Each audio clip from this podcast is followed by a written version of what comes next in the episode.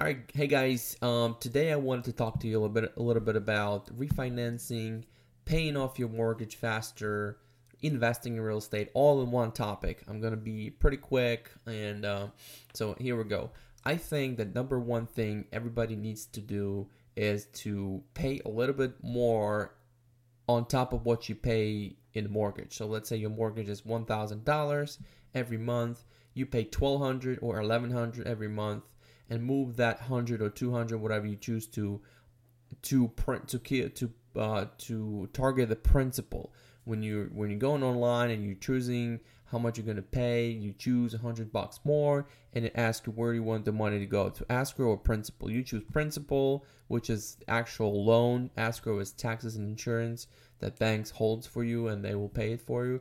But you know it's don't worry about that more more about the principal so if you put down a hundred bucks every month more, you'll probably end up paying it in 20 years. I don't know the math. I, I, I can't move it from the top of my head, but but that's what's what's going to happen. You know, it's it's, it's going to be paid off pretty fast. That's number one. Number two, you will be targeting the principal. That's actually your loan, the loan itself. The the more you pay down the loan, the less percent you're going to be paying off later. You know, the the faster you will pay it off, it's not going to be 30 years, it's going to be 20 years.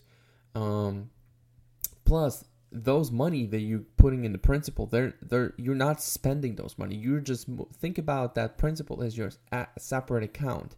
You're just moving the money around into your asset. So since you're moving money into your asset, money stays in your asset and it's actually better than sitting in your pocket. Money in your asset are actually better.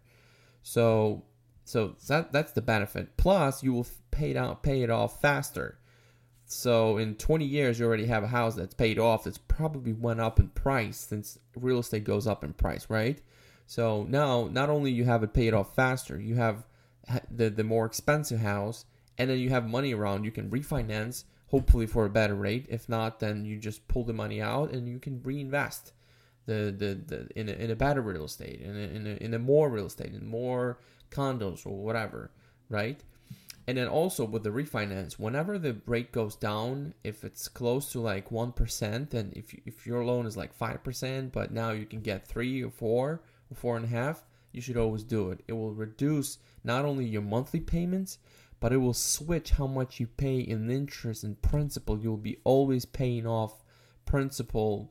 There's always going to be more money going into principal than interest after you refinance for a lower rate. The math work, it's a magic. What it's what it, if you if you just do the calculations and ask somebody to show you, I actually can can prove it to you if you if you ask me, or some good lender can also help you out with it. That once you refinance for one percent lower than your actual rate right now, not only your monthly payment goes down, but your the money that you put into principal goes up and insurance interest rate goes down. So it's just the magic with a refinance and paying off your mortgage faster it's it's like you're gonna be those are the first steps you need to take in order um, to to set yourself financially for the future